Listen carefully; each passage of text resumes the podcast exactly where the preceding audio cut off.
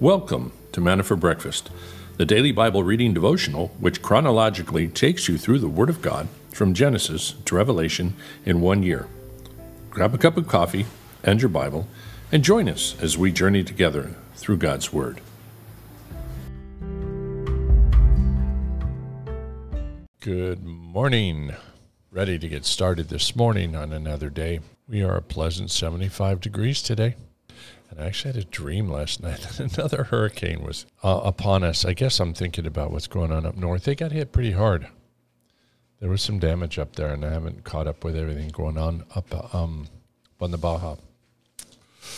A lot of things going on. Well, hopefully, you guys are having a, a wonderful day as your day is getting going and having some nice weather as well. We want to um, get into the Word today and continue on in our reading. And it's amazing. We're right on the verge of of uh, November now. It's pretty amazing. Uh, we're almost there as far as reading the Bible goes. Only only um, two months left after yeah we finish off October here. So the dad joke for today: I have the heart of a lion and a lifetime ban from the San Diego Zoo. Okay, I get it now. I just read that. I had I hadn't pre-read it. Okay. Don't be taking hearts out of the zoo. Well, we're ready to get going with Jeremiah 18. So let's pray. Father, we thank you for this time. And as always, God, it's your word. So open up our minds to it. These things are supernaturally discerned. The natural mind cannot discern them, they cannot apply them. So we pray, God, for your spirit to open these things up to us now. In Jesus' name, amen. Chapter 18 The potter and the clay, verse 1 The word which came to Jeremiah from the Lord, saying, Arise and go down to the potter's house, and there I will announce my words to you. Then I went down to the potter's house, and there he was, making something on the wheel. But the vessel that he was making of clay was spoiled in the hand of the potter. So he remade it into another vessel, as it pleased the potter to make. Then the word of the Lord came to me, saying, Can I not, O house of Israel, deal with you as this potter does? declares the Lord. Behold, like the clay in the potter's hand, so are you in my hand, O house of Israel. At one moment I might speak concerning a nation, or concerning a kingdom to uproot, to pull down, or to destroy it. If that nation against which I have spoken turns from its evil, I will relent concerning the calamity I planned to bring on it. Or at another moment, I might speak concerning a nation or concerning a kingdom to build up or to plant it. If it does evil in my sight by not obeying my voice, then I will think of the good with which I had promised to bless it. So now then, speak to the men of Judah and against the inhabitants of Jerusalem, saying, Thus says the Lord, Behold, I am fashioning calamity against you and devising a plan against you. O turn back each of you from his evil way and reform your ways and your deeds. But they will say, It's hopeless, for we are going to follow our own plans, and each of us will act according to the stubbornness of his evil heart. Therefore, thus says the Lord Ask now among the nations, who ever heard of the like of this? The Virgin of Israel has done a most appalling thing. Does the snow of Lebanon forsake the rock of the open country? Or is the cold flowing water from a foreign land ever snatched away? For my people have forgotten me. They burn incense to worthless gods, and they have stumbled from their ways, from the ancient paths. They walk in bypaths, not on the highway, to make their land a desolation, an object of perpetual hissing. Everyone who passes by it will be astonished and shake his head. Like an east wind, I will scatter them before the enemy. I will show them my back and not my face in the day of their calamity. Then they say, Come and let us devise plans against Jeremiah. Surely the law is not going to be lost to the priest, nor the counsel to the sage, nor the divine word to the prophet. Come on and let us strike at him with our tongue, and let us give no heed to any of his words. Verse 19. Do not give heed to me, O Lord, and listen to what my opponents are saying. Should good be repaid with evil? for they have dug a pit for me. Remember how I stood before you to speak good on their behalf, so as to turn away your wrath from them. Therefore, give their children over to famine and deliver them up to the power of the sword and let their wives become childless and widowed. Let their men also be smitten to death, their young men struck down by the sword in battle. May an outcry be heard from their houses when you suddenly bring raiders upon them, they have dug a pit to capture me and hidden snares for my feet. Yet you, O Lord, know all their deeds, knows all their deadly designs against me. Do not forgive their iniquity, nor blot out their sin from your sight. But may they be overthrown before you. Deal with them in the time of your anger. Chapter 19. Thus says the Lord Go and buy a potter's earthenware jar, and take some of the elders of the people and some of the senior priests. Then go out to the valley of Ben Hinnom, which is by the entrance of the potsherd gate, and proclaim there the words that I tell you, and say, Hear the word of the Lord, O kings of Judah, inhabitants of Jerusalem. Thus says the Lord of hosts, the God of Israel Behold, I am about to bring a calamity upon this place, at which the ears of everyone who hears it will tingle, because they have forsaken me and have made this an alien place, and have burned sacrifices on it to other gods that neither they nor their forefathers nor the kings of Judah had ever known. And because they have filled this place with the blood of the innocent, they have built the high places of Baal and to burn their sons in the fire as burnt offerings to Baal, a thing which I never commanded or spoke of, nor did it ever enter my mind. Therefore, behold, days are coming, declares the Lord, when this place will no longer be called Topheth, or the valley of Ben Hinnom, but rather the valley of slaughter. I will make void the counsel of Judah and Jerusalem in this place, and I will cause them to fall by the sword before their enemies and by the hand of those who seek their life. I will give over their carcasses as food for the birds of the sky and the beasts of the earth. I will also make this city a desolation, an object of hissing. Everyone who passes by it will be astonished and hiss because of all of its disasters. I will make them eat the flesh of their sons and their daughters, and they will eat one another's flesh in the siege and in the distress with which their enemies and those who seek their life will distress them. Then you are to break the jar in the sight of the men who accompany you, and say to them, Thus says the Lord of hosts, just so will I break this people in this city, even as one breaks a potter's vessel, which cannot again be repaired. And they will bury in Topheth, because there is no other place for burial. This is how I will treat this place and its inhabitants, declares the Lord. So as to make this city like Topheth, the house of Jerusalem, and the houses of the kings of Judah will be defiled like the place Topheth, because of all the houses of whose rooftops they burned sacrifices to all the heavenly hosts and poured out drink offerings to other gods. Then Jeremiah came from Topheth, where the Lord had sent him to prophesy, and he stood in the court of the Lord's house and said to all the people, Thus says the Lord of hosts, the God of Israel, Behold, I am about to bring on this city and all its towns the entire calamity that I've declared against it, because they have stiffened their necks so as not to heed my words. A little known, forgotten history of my life. I used to be a potter through high school. I did a lot of pottery. I actually was um, an intern with a, a well known potter in New Mexico. I was his protege, never attained to greatness as a potter. I could I could make some nice stuff, but not like not like the guy I worked for. He was a, he was a master. He was phenomenal. But anyway, I worked a lot with clay. I worked a lot with fashioning clay. Definitely know about uh, vessels when you're on, put them on the wheel that uh, don't go as you planned, and uh, how easy it is. They can be fully formed, and yet you don't like it, or it's it does not it's not forming to the way you want it to go. Clay has a interesting characteristic. If it's mixed right and you do everything right, it'll do exactly what you tell it to do with your hands, but there's just certain times that it almost seems to have a mind of its own and doesn't doesn't go the way it should. So you just simply destroy it, start over, knock it down, re-knead it, and and start again. I don't know if this is any um, metaphorically, if if he's speaking of the mankind before and, and up to the flood, that when he destroys the world and destroys the clay that he had formed and re- reforms it. I don't know. It's interesting. It just popped in my mind while I was reading that. and I'll have to do some more research. But I do know that once you fire the clay, that's it. That shape that it takes on will never change again. And uh, and and so he has this jar. He's taking this these jars there in Topheth, and, and basically God says, uh, "Now I have to break you. I formed you. You were mine. I am the potter. You're the clay." We have that another another part of the Bible. And what right to you to tell the potter what to do?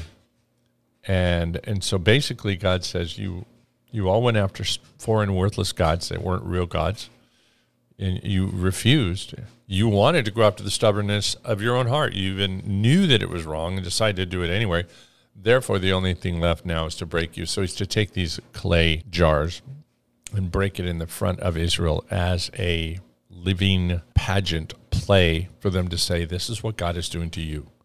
Very powerful, the visual image of them shattering now, could they come back together once they were broken? No longer as they were. Interesting. Um, again, uh, you can take this imagery as far as you want because Israel would never be the same after that.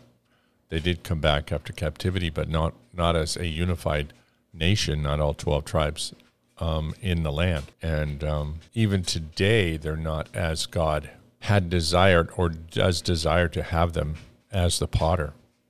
But in Christ, certainly when he comes back, they will. And there's the whole thing about dying and, and, and coming to life again. And once you die to yourself and your sins, you are you are born anew, reformed, put back on the potter's wheel, so to speak, and made into a perfect vessel. Uh, and I, I think that the imagery is valid, but it's so interesting that what he's what he's saying here, and some of this is repetitious. You read it, go, I think we just read that already. But this has got over and over. We don't know how much time Jeremiah was prophesying this. I mean, if how long the pause was between the chapters, so to speak. Uh, there weren't chapters back then, but each prophecy that God was giving him obviously didn't give him the whole book in one day. He was giving it to him in different times, and so he's keep reminding them and reminding them and reminding them.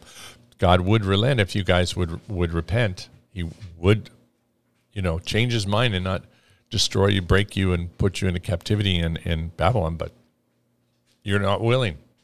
Interesting. We've been having that for 2,000 years. The same warnings in the New Testament. Colossians 3 Put on the new self. Verse 1 Therefore, if you have been raised with Christ, keep seeking the things above, where Christ is, seated at the right hand of God. Set your mind on things above, not on things that are on the earth. For you have died, and your life is hidden with Christ in God. When Christ, who is our life, is revealed, then you also will be revealed with him in glory. Therefore, consider the members of your earthly body as dead to immorality, impurity, passions, evil, desire, greed, which amounts to idolatry. For it is because of these things that the wrath of God will come upon the sons of disobedience. In them you also once walked when you were living in them. But now you also put them all aside anger, wrath, malice, slander, abusive speech from your mouth. Do not lie to one another, since you laid aside the old self with its evil practices, and have put on the new self, who is being renewed to a true knowledge according to the image of the one who created him.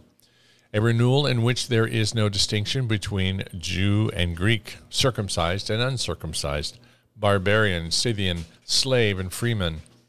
But Christ is all and in all. So, as those who have been chosen of God, holy and beloved, put on a heart of compassion, kindness, humility, gentleness, and patience, bearing with one another and forgiving each other.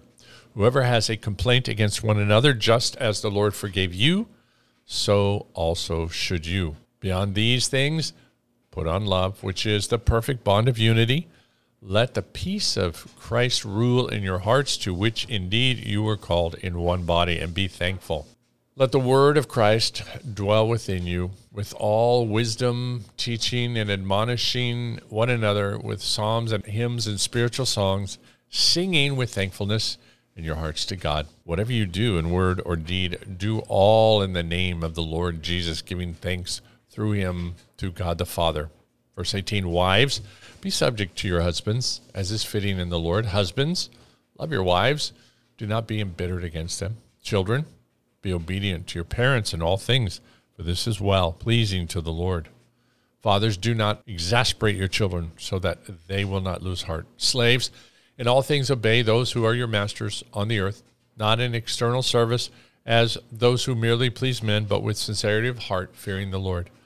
Whatever you do, do your work heartily, as for the Lord rather than for men, knowing that from the Lord you will receive the reward of the inheritance.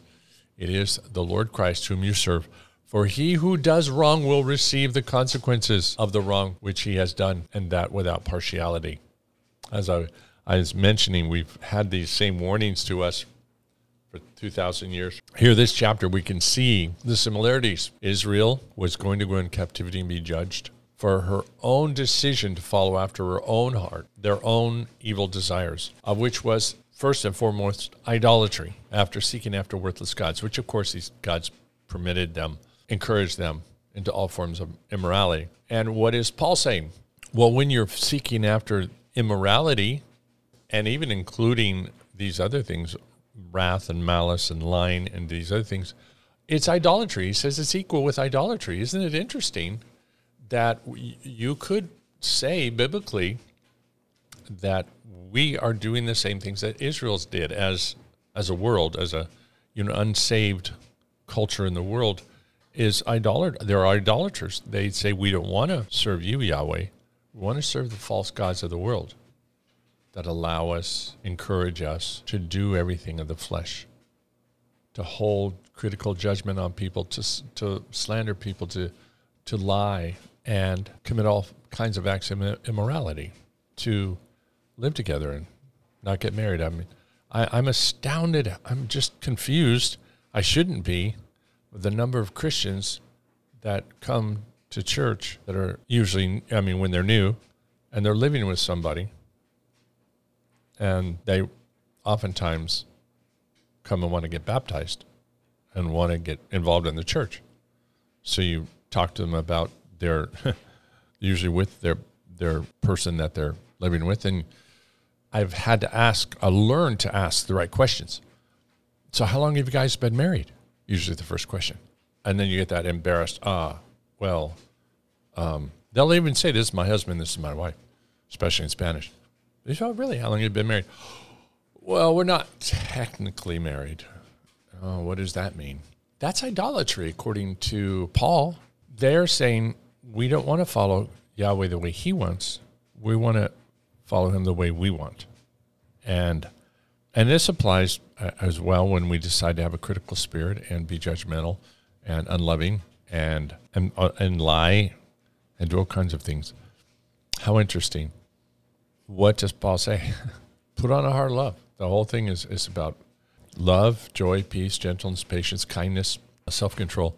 All of these things, these the fruit of the spirit, we are supposed to seek after those things and in that, we show that we follow Yahweh. We follow his commands. There's actually commands in the, in the New Testament, believe it or not, but they're commands out of, of responsive love through what Christ has already done for us.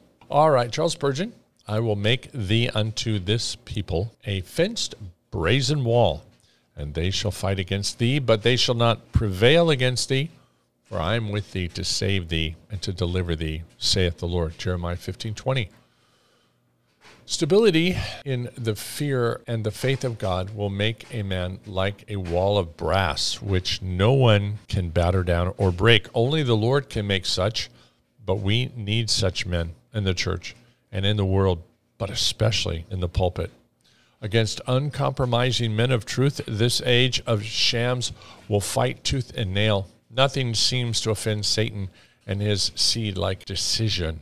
They attack holy firmness, even as the Assyrians besieged fenced cities.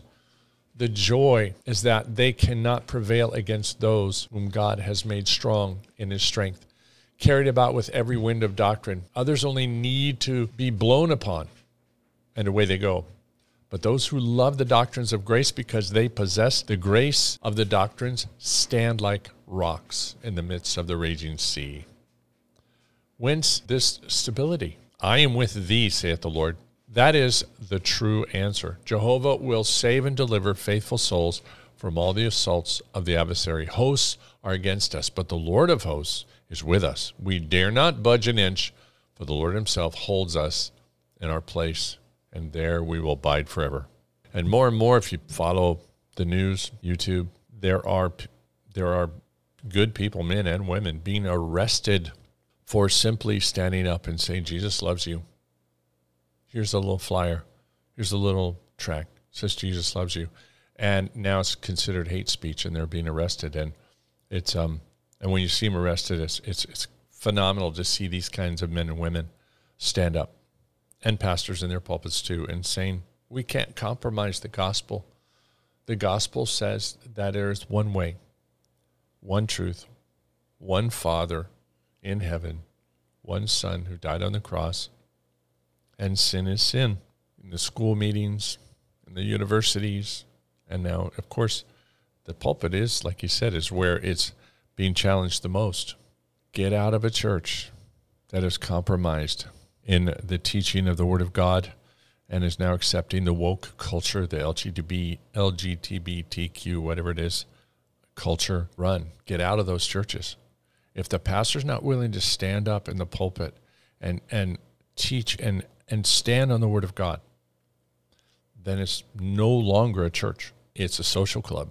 It is a whatever club, but it's not a church.